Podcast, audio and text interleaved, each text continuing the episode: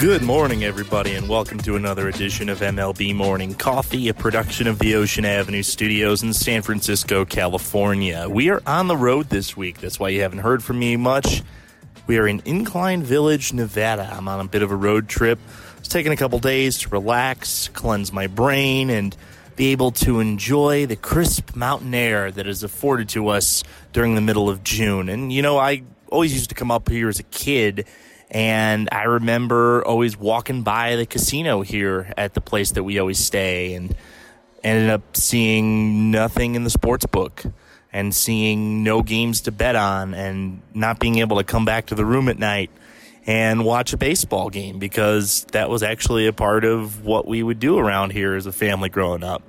And it just somewhat put it into perspective for me what we're dealing with not only on the issue of the pandemic, but what baseball is dealing with. And before I get into the proposals and the counter proposals and all of that, and basically everything that's happened over the last week since I last spoke to you on Sunday when I basically titled that last episode, It All Blew Up.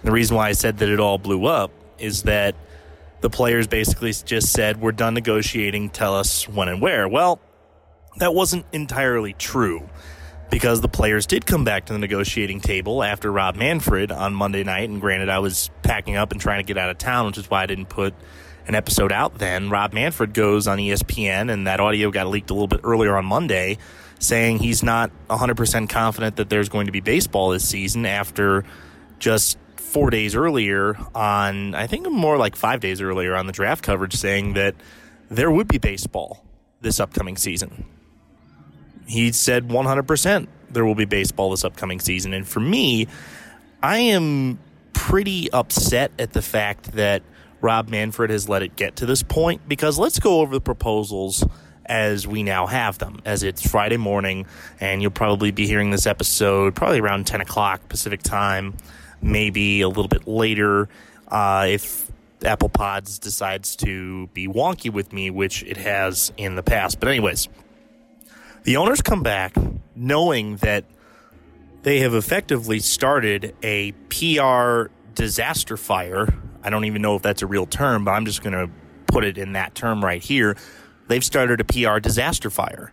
And the reason why is they understand that they are losing in the court of public opinion. And there's the old saying that perception is reality. And right now, whatever is right, whatever is wrong, the perception of the public is good on the players because the players are not backing off what they negotiated for and bad on the owners because they're effectively reneging on a deal that they agreed to on March 26th. Now, as we've looked at the last couple of proposals, and I think there are a couple of key things to put into account here. And this is really, as I started to think about it, where coronavirus really comes into play. And the reason why I say that is that with states, in my opinion, opening way too aggressively, you're seeing COVID 19 spikes in places like Arizona, Texas, Florida, places where you have Major League Baseball teams. You've got one in Arizona, you've got two in Texas, you've got two in Florida. You've got issues here in California, mainly in Southern California, less so in Northern California.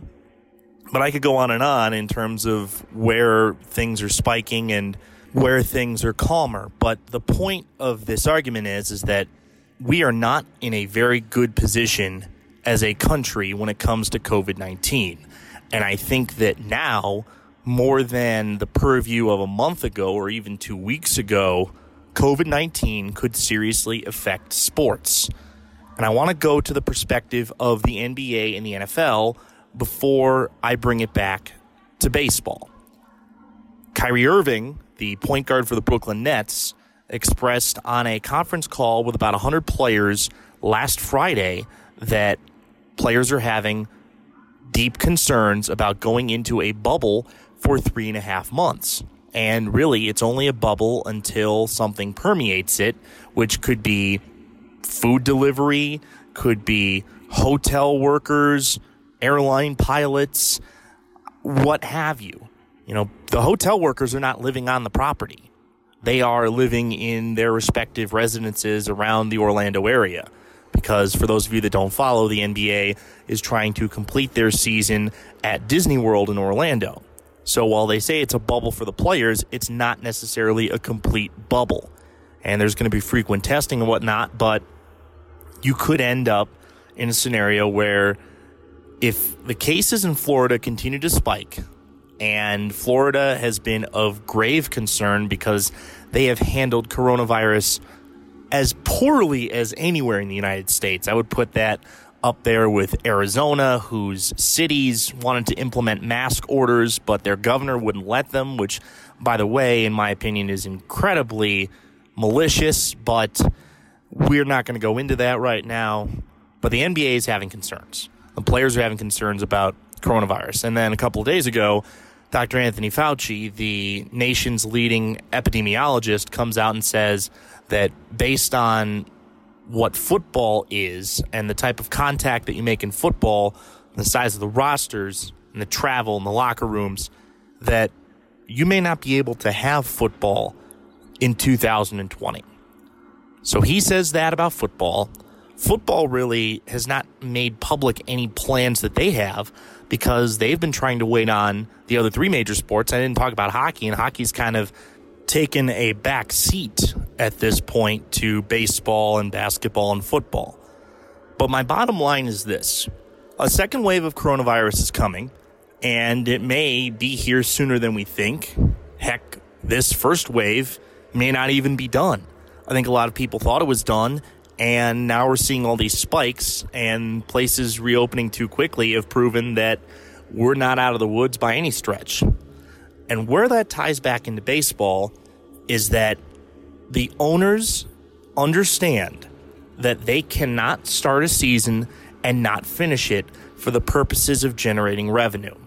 And this is where we go into the owner's proposal. So the owners put a proposal out earlier this week that was a 60 game season, expanded playoffs in 2020 and 2021. So that's taking the playoffs from 10 total teams to 16 total teams. So eight teams in each league. So over half of Major League Baseball.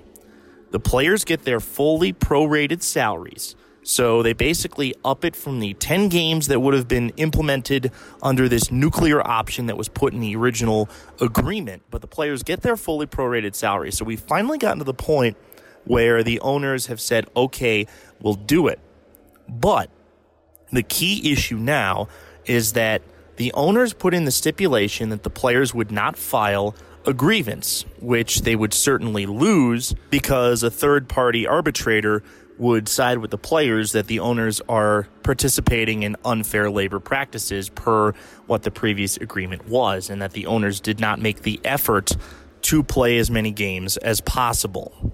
Now, in the past, the television revenue from the playoffs all goes to the owners, and the owners share that revenue.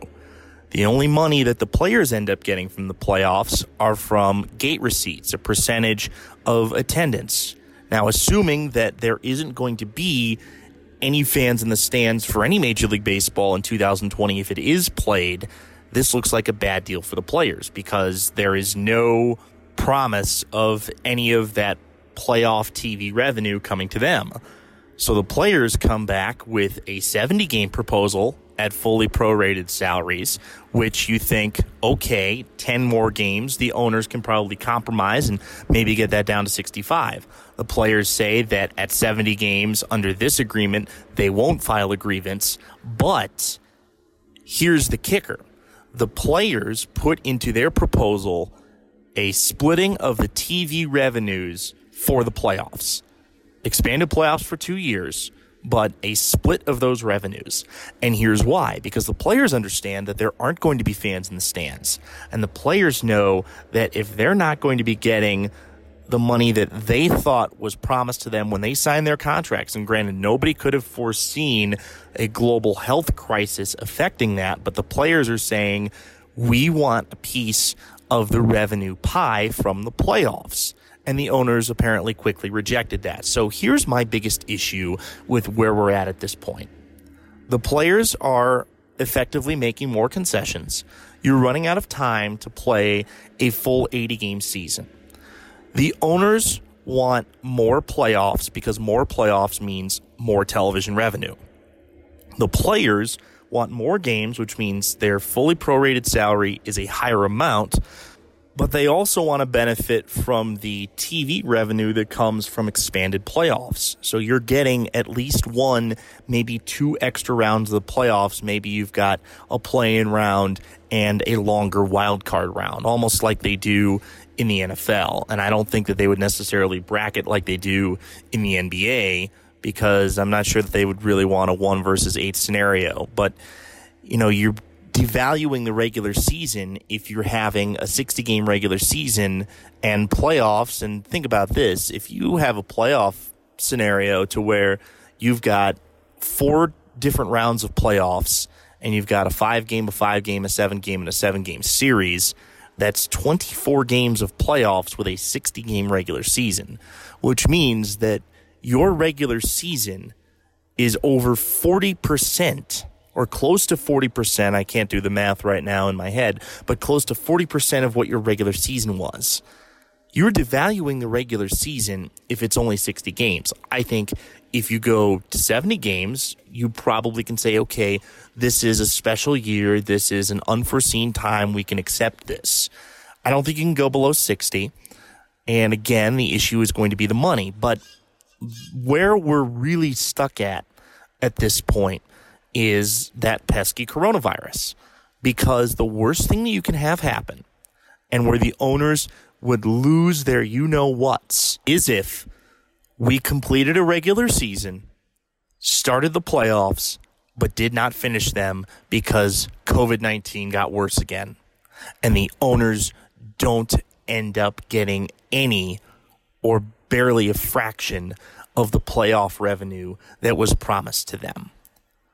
We don't know what the owner's specific financials are. We do know that one team in particular, the New York Mets, the Wilpon family, is actively trying to sell the club. So they're trying to drive the value of that team up tremendously. The Wilpons want to get out. You could make the argument there are other teams that are potentially looking to sell as well. Tampa Bay Rays and Stu Sternberg may potentially look to sell that team as well because they've never been great financially. There are probably a couple others that you could name. I'm not necessarily sure where the market is on buying a baseball team during a global health crisis, which is seeing close to 40 million people unemployed, and we're going to get an unemployment rate over 20%, and the economy's tanking, and businesses are closing, and, and all really depressing stuff. But if the owners can't get their fully guaranteed playoff television revenue, then they're not going to go for anything. Because if they agree to pay the players fully prorated salaries, they need to be able to generate revenue themselves. Now, again, it might be this argument of the millionaires versus the billionaires. And for those of you that have listened to this podcast, you know that I am fully on the player's side. But at some point, when you're talking about the value of paying your employees, not just your baseball operations people, but the people that work in your marketing department, in your merchandising, in your social media department, in your media relations department, game day employees that you've promised to pay.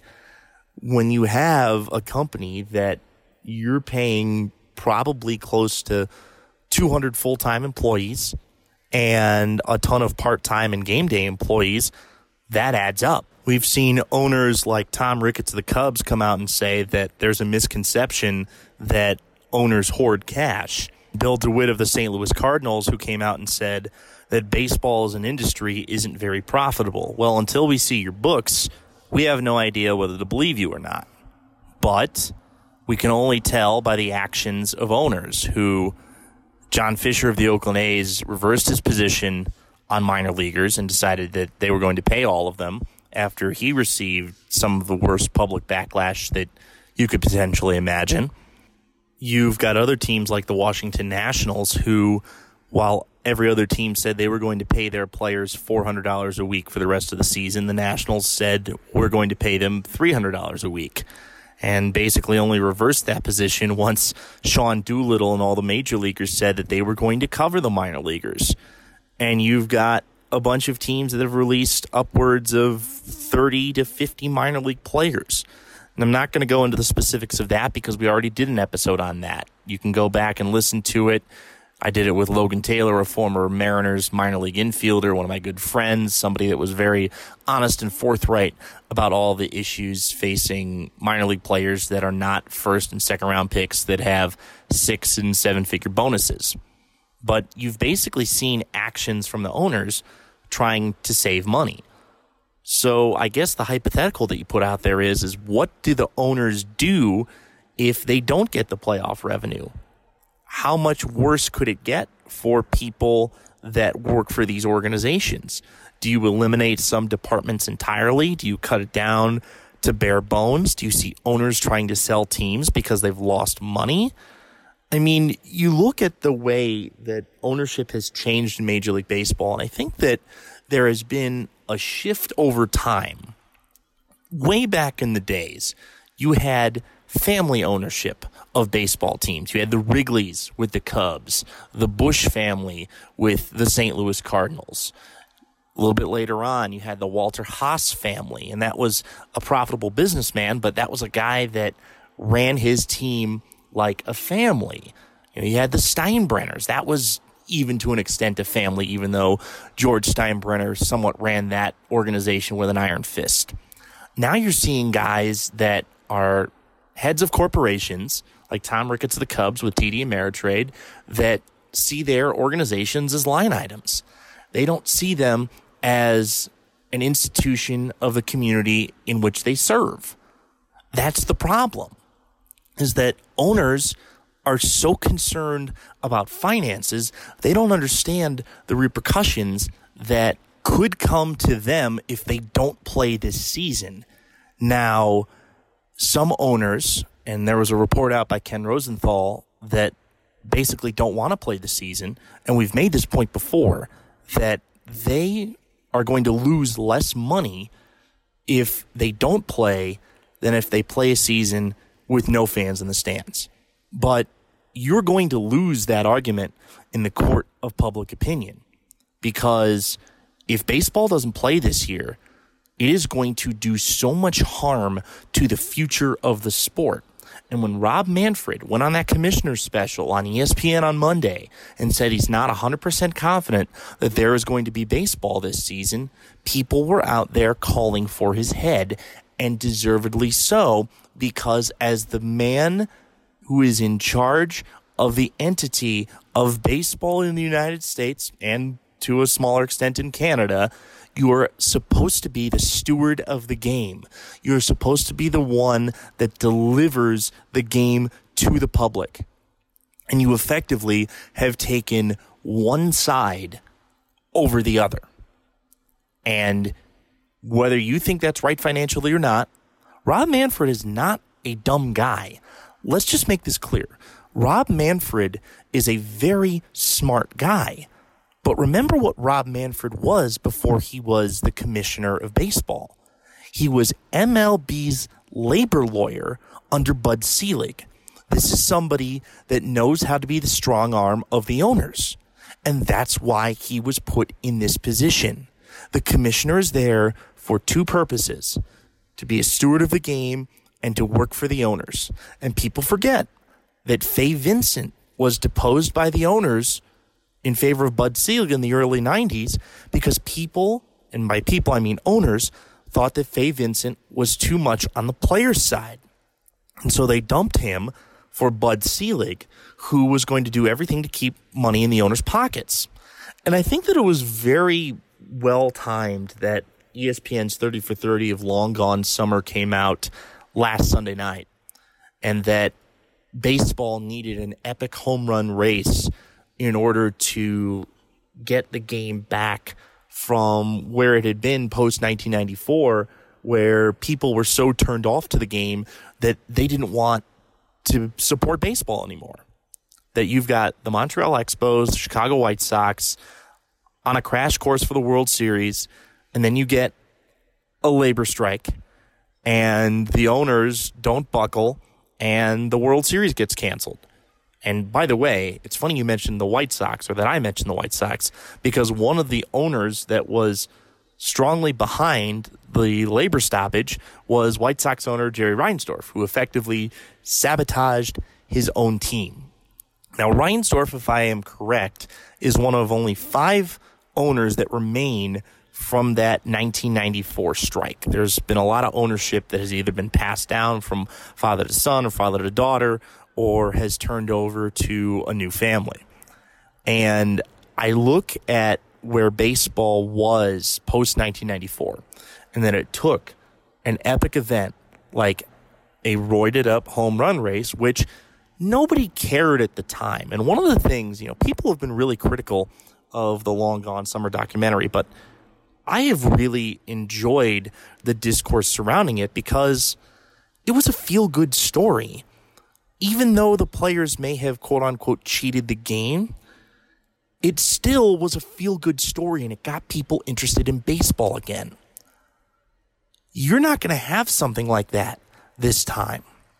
And the biggest issue that you now face is that if you can't get baseball back on the field this year and you can't come to some form of agreement that you're going to have a labor stoppage after next season when you have to go back to the negotiating table for the next CBA starting in the 2022 season. December 1st, 2021, that's when you have to get back to the negotiating table. We don't know how much money the owners are slated to lose if they don't have a playoffs. They need the expanded playoffs for the revenue in order to mitigate whatever losses they may have. They may lose money. They're going to lose money. That's a given. But as Andy Baggarly, the San Francisco Giants reporter for The Athletic, put out there, he doesn't care about that. And a lot of reporters feel the same way. I'll paraphrase Baggarly's tweet, but he's saying that you don't own a baseball team to run it and cut corners financially. You run it to be able to provide a service to the community and an entity that people can rally around. And that the fact that the owners aren't willing to accept losses for the future of the game is ridiculous. And that I think is the main point here. If the owners and the players can't agree, both sides are going to end up being victimized. I think the owners a lot more than the players here because the owners have the money to be able to take a loss for this year. But the damage in the court of public opinion will last far beyond this season. And it will last on the players union side into negotiations in 2022. And players may not even want to come to the negotiating table come December of 2021. The damage is going to be epic if they can't get on the field this year. But again, the coronavirus is going to play the biggest factor in all of this because if it spikes, and there have been reports that have come out that said that players have tested positive for COVID 19, you can't put yourself in a scenario where you start and have to shut it down. That's the biggest thing. To me, this is where the owners actually have a legitimate argument. If you are afraid that a second wave of COVID is going to shut everything down, then you have to act accordingly. You cannot start a season and be able to go far enough to the point where you say, okay, we're not going to be able to play anymore because an incomplete season is going to do damage financially, more so than not playing at all. And that's where I somewhat understand it on the owner's side of things. But again, if the owners had been willing to go fully prorated salaries from the start and hadn't made such a squabble about this, there may have been a chance that we could be playing baseball at the end of June. I mean, we're basically 11 days from the end of the month at this point. Baseball had hoped at the end of May to be on the field by July 4th. And there's no way that that's going to happen. And I think that Rob Manfred understands that he has made a misstep. He understands that his reputation is going up in flames and he's trying to do everything to save it. Whether what he's trying to do to mitigate this disaster is to grow the game or to save his own reputation, I would go more of the latter than the former. But Rob Manfred has also done a lot of other things that have painted a picture of him as not somebody that cares about growing the game, but as somebody that cares about growing the bottom line and the profit margin, which is what the owners put him there to do. But there's the old saying that you spend money to make money. You invest a lot to make a lot. And you have to invest, whether it be financially or otherwise, in the game in order to grow it. And with him willing to cut 42 minor league baseball teams, that is not growing the game. That is shrinking the game. That is telling every single person in one of those 42 communities that baseball doesn't care about you. So why do they have to care about baseball? Baseball is supported not just by the people that live in the cities and surrounding areas of the 30 major league cities, or rather, it's fewer than that, but you get my point. The 30 major league teams. It's people that live in the minor league communities. It's people that live in a state like Montana where you can decide, am I going to be a Mariners fan? Am I going to be a Rockies fan? Am I, am I going to be a Twins fan? It's people that live in states that don't have Major League Baseball that help support your bottom line because people will take road trips or ballpark trips to go around and support those teams. They'll shop for merchandise online. Those people are a part of your profit. You take those people away, it's a domino effect. And less people will support the game of baseball. Baseball can get back on the field this season if it is safe to do so. It's a shame that there hasn't been more progress to this point, but at the same time, you have to have an understanding that if the owners are going to agree to anything, the playoffs have to happen. How can you assure that that's going to happen? That's the biggest problem, which is why effectively you're going to end up seeing one of two things. Either the owners give in and end up going on the players' side, and you see a playoffs that start and stop, or you see a short regular season and an expanded playoffs so that you can maximize the playoff revenue. But the players are not going to go for that unless they get a share of the TV revenue. I think that if the players understand the owner's concerns about COVID and the owners can give up some of the TV revenue to the players if the players play fewer games. If you can guarantee that a shorter season will allow you to play the playoffs in their entirety, the owners have to give the players a split of the TV playoff revenue in order to offset whatever money the players might lose by having a shorter season at fully prorated salaries. If they can make that compromise, if the owners can say, we will give up the TV revenue from the playoffs or part of it so that you feel like you are compensated more fully than you would have been under a regular season, I think the union might go for it. How this plays out, who gives in ultimately first, is going to be fascinating but the union is going to stand stronger than they ever have before in these negotiations. And it is my belief that the owners are going to have to face the question of making more concessions or just punting on the season entirely. And that we will find out, in my opinion, over the course of the next week. Have a great weekend, everybody. Thank you for listening to another edition of MLB Morning Coffee, a production of the Ocean Avenue Studios in San Francisco, California, albeit on the road here in Incline Village, Nevada. We will next be coming to you from Idaho Falls, Idaho on Monday as my road trip continues. For everybody associated with this production, make sure that you listen back to all of our other episodes, write a review, leave a rating, and subscribe. It helps our metrics tremendously. Have a great weekend, everybody. We will catch you Monday morning.